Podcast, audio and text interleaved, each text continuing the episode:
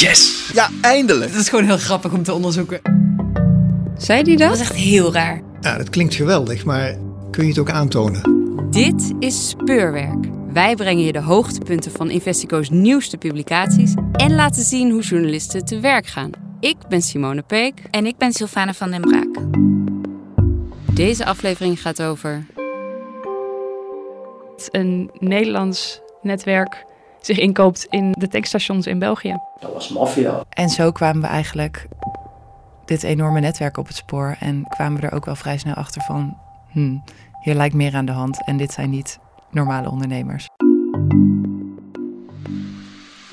Welkom bij Speurwerk. In deze aflevering volgen we redacteuren Romy van der Burg en Marieke Rotman... terwijl zij de sporen volgen van een Nederlands crimineel netwerk dat de grens overgaat.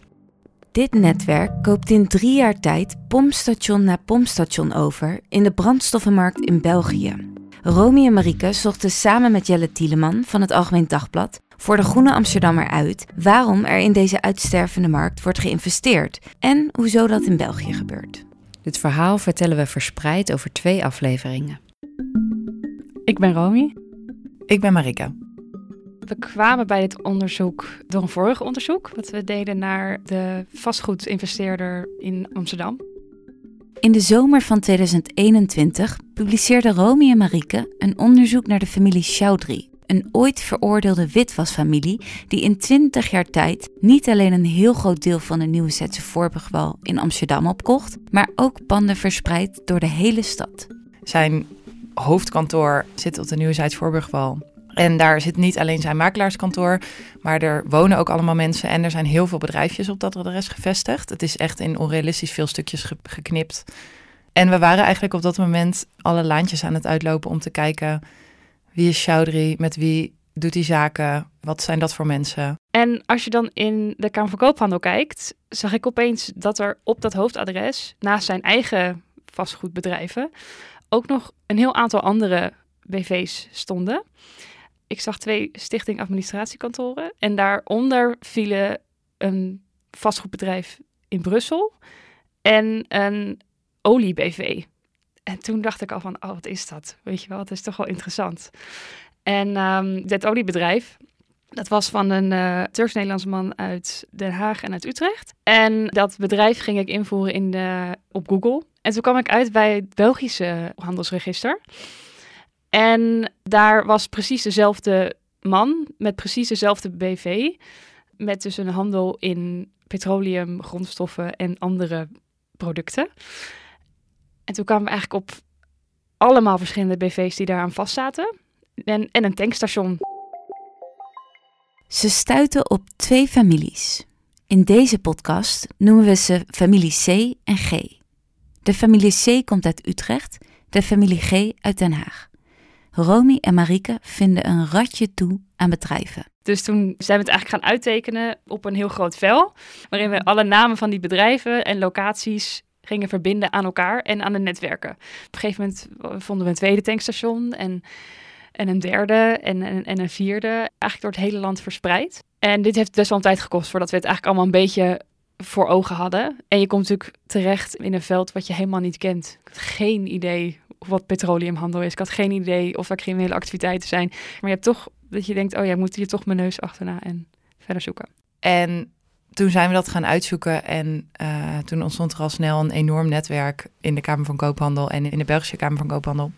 Met heel veel bedrijven die in Nederland en België waren opgericht in eigenlijk best wel korte tijd. En het viel eigenlijk van de ene verbazing in de andere. Namelijk dat je in twee jaar tijd ziet dat een Nederlands netwerk zich inkoopt in de tankstations in België.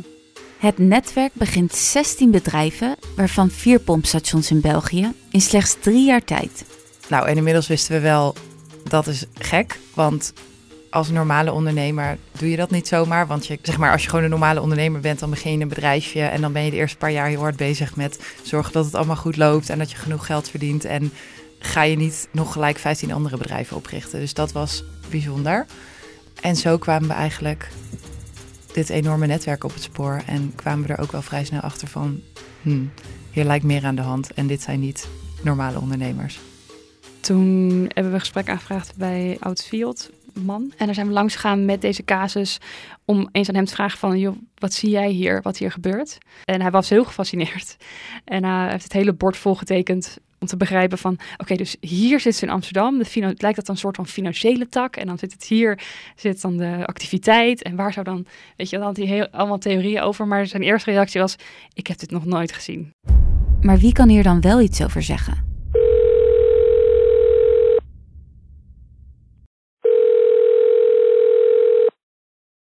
Ik ben uh, Johan Matter, ik ben algemeen directeur van DRAFCO. DRAFCO is de belangenorganisatie die de handelaars in brandstoffen vertegenwoordigt in België. De brancheorganisatie voor brandstoffen natuurlijk. We leggen Johan Matar het spinnenweb aan bedrijven uit de Kamer van Koophandel voor. Onze vraag: is het vreemd dat Nederlandse ondernemers zo fanatiek in deze branche stappen? Met de energietransitie is het wel merkwaardig dat men nog uh, gaat investeren in, in, nieuwe tankstations. In België zijn er toch meer dan 3000 nog actief.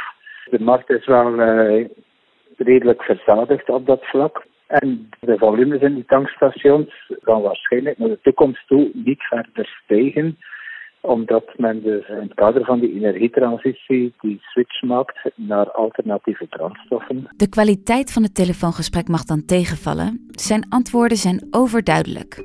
Nu in deze markt stappen is merkwaardig. Sterker nog, de transitie naar alternatieve brandstoffen zorgt voor een afname van de markt. Het aantal tankstations in België neemt toch elk jaar af, gezien dat investeringen toch ook wel uh, behoorlijk kunnen zijn is dat voor, ja, voor mensen vaak niet meer rendabel om nog een tankstation te hebben. Zijn er überhaupt nog ondernemers die in deze handel stappen? Maar voor zover dat ik weet, niet nieuwe intreders in de markt. Dat is toch vrij zeldzaam. De jaarcijfers van één van de tankstations laten zien dat de schulden sinds de overname zijn gehalveerd en de winst ruim verdriedubbeld. Die cijfers zijn natuurlijk heel opmerkelijk.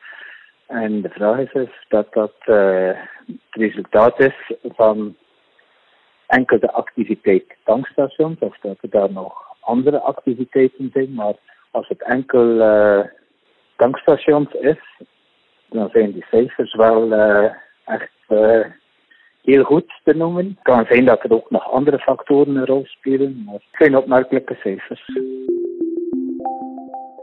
ja, we waren op een gegeven moment dus uit dat het heel onlogisch was om een, zeker een individueel tankstation te beginnen.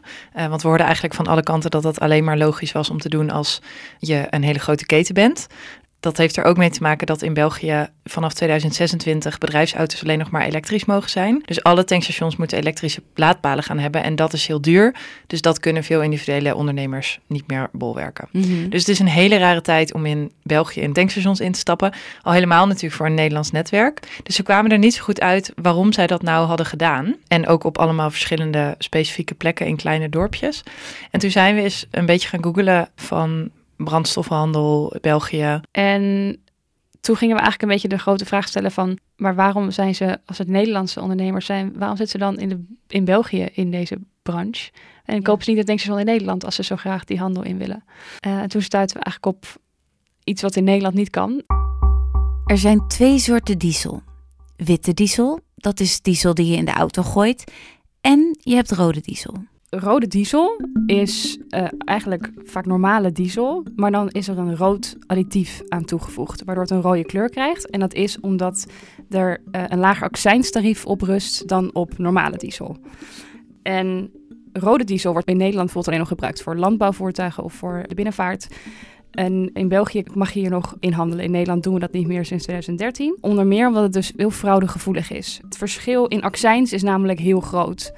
Uh, een liter Witte diesel is 60 cent inkoop. En een liter rode diesel is 1,7 cent inkoop. Dus er zit een enorm verschil in accijns in. En als je dus wil frauderen met deze accijns, dan gaat het dus vaak om de inkoop. Dus dat je dan diesel inkoopt rood met een laag accijnstarief. Vervolgens trek je die rode kleurstof die eraan toegevoegd is, trek je eruit. Om vervolgens het te verkopen als witte diesel en dan maak je dus een hele grote winst. En die loopt heel snel heel erg op. Frauderen met diesel. Een rendabele business. Een veelbelovende lead en kantelpunt in het onderzoek. Maar wat nu? Dat onze optie is of vanuit hier uh, mensen bellen uit het olienetwerk. Of. Ja, of wat? Ja, of eens gaan kijken bij die tankstations en. Um... Naar België gaan. Ja, ik ben. Ja, ik weet gewoon niet zo goed hoe we een ander. een papieren spoor gaan vinden. Want dat is wat Nee, we eigenlijk willen doen. Ja. Eigenlijk wat, je, wat we kunnen doen is twee dingen. We kunnen of een grote omroute nemen en de olieketen leren kennen en begrijpen waar wat wordt opgeslagen en, en daarachter komen. Dat kunnen we vanuit hier doen. Of inderdaad daarheen gaan en daar verhalen gaan. En het is al fijn als wij daar rondrijden en we spreken een paar mensen, waardoor het gevoel dat er iets niet klopt, Ja. wat wij hebben, Ja. bevestigd wordt door Ja. mensen die het daadwerkelijk hebben gezien. En wij hebben natuurlijk alleen maar foto's van tankstations op Google Maps bekeken. En dat is eigenlijk het moment dat we besloten van laten we er een keertje naartoe gaan. Laten we die tankstations bezoeken en die dorpen bezoeken waar ze zitten. En laten we kijken of we wat bronnen kunnen vinden die met ons willen praten hierover. De eerste dorp waar we heen gingen was Soersel. Dat was eigenlijk het eerste, de eerste stop. En daar hebben we gewoon bij buren rondgevraagd. We zijn langs het politiebureau geweest. Eh, en dan vraag je gewoon van... Hey, ik zie dat die tankstation is overgenomen. Kennen jullie de eigenaren? En dan spreek je eh, buren die zeggen... Ja, volgens mij klopt er iets niet helemaal. Of ze doen iets geks met de post. Want de post komt altijd bij andere adressen aan. En nou, eigenlijk overal was het een beetje zo van... Ja, er is iets raars aan de hand hiermee. Dat zeiden ze eigenlijk allemaal wel. Toen vonden we eigenlijk op internet allemaal oude zaken in die in België de afgelopen jaren gediend hebben bij ehm, het gerechtshof. De politie heeft een 34-jarige Genkenaar aangehouden in het onderzoek naar dieselfraude in Opglabeek. In augustus ontdekte de federale gerechtelijke politie van Limburg tijdens een grootscheepse politieactie een bende die voor tientallen miljoenen euro's diesel ontkleurde. De criminelen kochten rode stookolie, ontkleurden die en verkochten het nadien als gewone diesel. Hierdoor konden ze illegaal gigantische winsten boeken. De 34-jarige Genkenaar van Turkse origine, die maandag werd aangehouden, is een van de hoofdrolspelers in het onderzoek naar de bende. De man stond in voor het witwassen van de winstgelden. Hij zou zichzelf hebben aangegeven bij de politie. Het kopstuk van de bende, ook een Genkenaar, is nog steeds voortvluchtig. We lazen dat zij er 50.000 euro winst per dag mee maakte. En het ging in totaal om, naar schatting, een fraude van 230 miljoen. En die zaak is toen opgerold en daar is een rechtszaak over begonnen. Die heeft ook nog best wel lang gelopen. En de ene broer is toen in de gevangenis gezet en de andere broer is gevlucht naar Turkije. Toen, twee jaar later, kwam er weer berichtgeving over dieselfraude in België, in een paar dorpjes een stukje verderop. En dat bleek hetzelfde netwerk te zijn. Dus de ene broer zat in de gevangenis en de andere in, nog steeds in Turkije. En die waren gewoon doorgegaan met andere mensen in het netwerk om hetzelfde kunstje te doen, maar dan ergens anders. En toen hebben wij contact gezocht met de burgemeester van eh, het dorp op Glabeek waar dit gebeurde.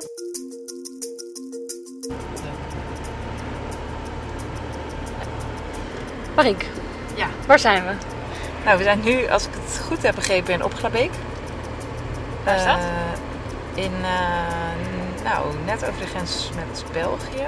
De burgemeester nodigt Romy en Marieke uit in België. En voor ons is de, de zaak hier in Genk en in Opgabeek heel belangrijk, omdat we aan de hand daarvan kunnen zien of kunnen, voors- zeg maar, kunnen voorspellen wat we denken dat ergens anders nu ook gebeurt. Ja, hoe is het hier begonnen? Eh, dus eh, ik was burgemeester. Toen hadden ze die vergunning ook al om daar dus die, dat Nee, die hadden geen vergunning. Ze hadden geen, Die ze hadden hadden geen vergunning. En we hebben dan op zeker ogenblik hebben wij controles gedaan en, en eh, ja, wij zeggen, je, je mocht hier geen tankstation, dat, dat kan niet op, op, op een, we hadden een, dat is een industrieterrein van nationaal belang. Daar mocht dus geen tankstation. Hij vertelde dus dat het een illegaal tankstation was. Het, het was gewoon in een soort loods. Hij neemt Romy en Marieke mee naar de locatie van het voormalig tankstation. kijken?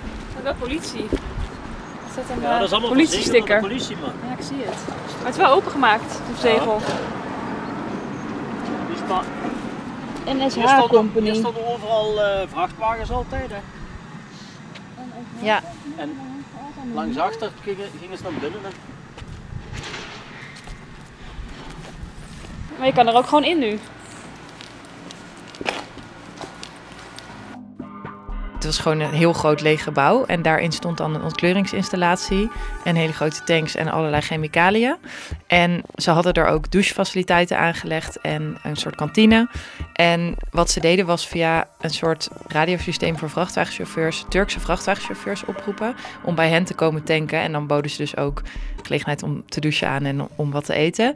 Dus op een gegeven moment stond dat hele dorp en vooral het industrieterrein waar die loods lag constant vol met file van Turkse vrachtwagenchauffeurs. Die daar allemaal hun tank kwamen vol tanken. En zeker natuurlijk bij die enorme tanks van vrachtwagens gaat dit heel snel. Dus daar zijn ze gewoon enorm binnengelopen. Dat heeft jaren geduurd. Wij hebben dus, ja, wat, wat kon, we zijn maar een kleine gemeente, wat konden wij doen? We konden daar de, onze milieuambtenaar naartoe sturen. Maar die, als die daar kwam hè, en die wilde controle, die gooiden ze dadelijk zo wat, briefjes eh, geld. Van uh, ja, ga maar terug. Hij zei ja, op een gegeven moment wist ik dat er wat speelde en dan kon ik het toch niet loslaten. Maar ze waren echt schaamteloos in wat ze deden. Ze stonden blijkbaar gewoon op straat zo'n beetje te ontkleuren. De lokale milieuinspecteur van die kleine gemeente, die kwam dan met een kruiwagen met testapparatuur. En daar werden dan stapels briefjes ingegooid om hem om te kopen. Waarop die keurige man die stapels teruggaf en melding maakte en weer wegging. Want hij kwam gewoon nooit bij, uh, bij de tanks. Dus die burgemeester vertelde ook wel van het was gewoon heel moeilijk om daar als kleine gemeente iets aan te doen. We hadden daar helemaal niet de mankracht voor. Want ja, hij zei dit is gewoon eigenlijk de maffia. Dus hij is ook wel onder druk gezet om ermee op te houden. Ja, die mannen die, die dat was maffia of iets. Waarom noemt het maffia? Dat dat niet normaal uh, volk was. Dat, dat, dat was, uh, ik denk, heel gevaarlijke mannen zelfs. Die, die Soilu, die is mij tot hier gevolgd. Tot hier Op een zondag voormiddag dat ik van het industrieterrein afkwam, dat ik gewoon wat was gaan controleren. En ik reed er binnen en ik stond buiten en stond hier met zijn auto. Aha, zegt er, nu weten we u ook wonen. Dus, uh, Zo. Ja. Ze hebben me één keer, ik heb dat tegen u verteld, ze hebben me één keer van de weg proberen af te rijden. Toen was ik gaan tanken, niet daar. En ik denk dat ze mij toen gezien hebben. Ik reed een industrieterrein op, gewoon voor eens even te gaan kijken. En toen zijn ze me achterna gekomen. En toen heeft er een geprobeerd voor mij eh, van de weg af te rijden. En mijn zoontje zat toen achter bij mij. Uiteindelijk hebben ze het grotere regionale politiekorps zover gekregen dat ze onderzoek gingen doen. En toen is er een grote inval geweest en toen is het opgerold. En hoe lang heeft dat geduurd voordat dat gebeurde? Jarenlang hebben ze daar gezeten. Ik dacht de overname al rond 2000 was. En dat rond 2005 of 6 deze situatie ontstond. En in 2017 is het dus opgerold.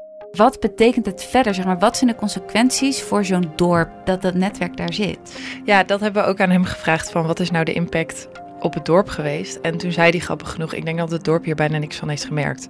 Behalve dat dus er continu Turkse vrachtwagenchauffeurs door het dorp heen reden.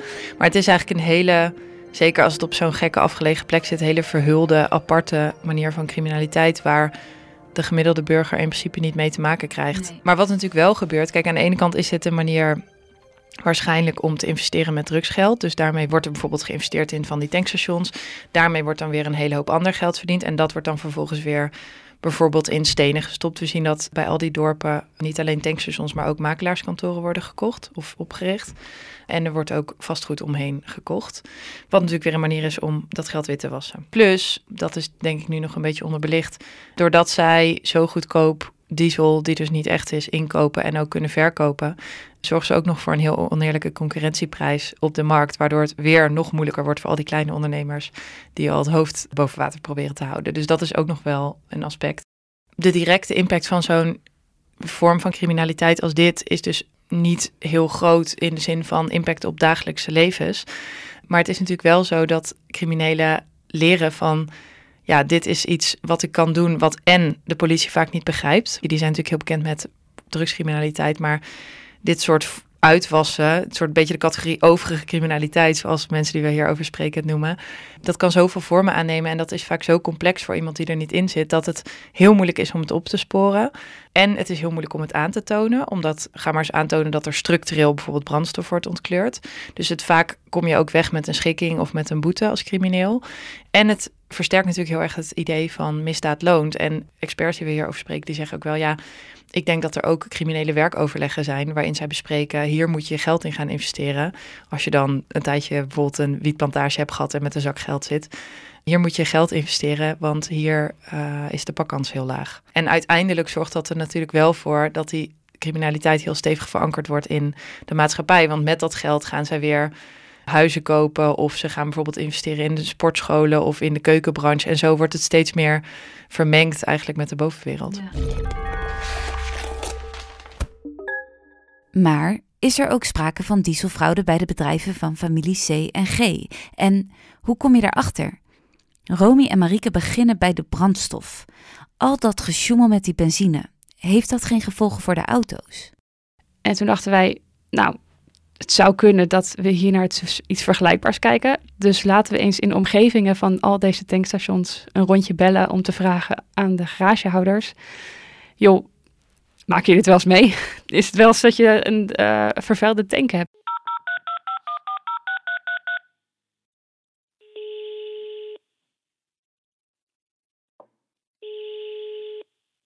Hallo. Goedemiddag, je spreekt met Romy van der Burg. Hallo. Uh, met wie spreek ik? De baas. Oh, hallo. Um, ik heb een vraag. Ik ben bezig met een onderzoek naar uh, brandstofkwaliteit in Nederland en België. En ben eigenlijk uh, overal aan het rondbellen bij garagehouders om te vragen of jullie effect zien van minder goede kwaliteit brandstof of uh, vervuilde brandstof. Of jullie dat merken in bijvoorbeeld reparaties. Ja, vandaag nog meegemaakt. Vandaag nog meegemaakt? Slechte brandstof. Oké. Okay. Um, mazoet. Mazoet? Mazoet, ja. Diesel. Wat merkt u dan? Allemaal slingers erin, in de filter. Wat heeft het dan voor effect op de, op de auto? Ik weet niet of hij een probleem had, maar we gingen onderhoud doen. En toen heb ik dat gezien in de filter. Er lagen allemaal slingers in de filter. Ja, en is het iets wat u al langere tijd ziet? Van die benzinepomp wel. Oh, dit is een specifieke pomp. Ja, het is al een paar keer dat we dat meemaken in de streek hier. Bingo. Sporen van vervuilde brandstof in de filter van de auto. Garagehouders wijzen zelfs specifiek in de richting van pomps uit het netwerk van de familie C en G. En zo ging een beetje het balletje rollen van dit lijkt iets vreemds naar iets concreets wat het daadwerkelijk zou kunnen zijn. Dit was Speurwerk. Je hoorde Romy van den Burg en Marieke Rotman over hun onderzoek naar mogelijke dieselfraude over de grens in België. Benieuwd naar de ontknoping van dit onderzoek? Luister dan aanstaande woensdag verder. In de volgende aflevering van Speurwerk onderzoeken Romy en Marieke of de families daadwerkelijk betrokken zijn bij criminele activiteiten en of er daadwerkelijk sprake is van dieselfraude. De stem van de garagehouder is ingesproken door Emiel Woutersen en gebaseerd op gesprekken met meerdere garagehouders in België. We bedanken Pepijn Buitenhuis voor de muziek en eindmix en Alexander Lippenveld voor het inspreken van het nieuwsbericht. Abonneer je op Speurwerk om zo snel mogelijk op de hoogte te zijn als de volgende aflevering online staat. Tot de volgende keer.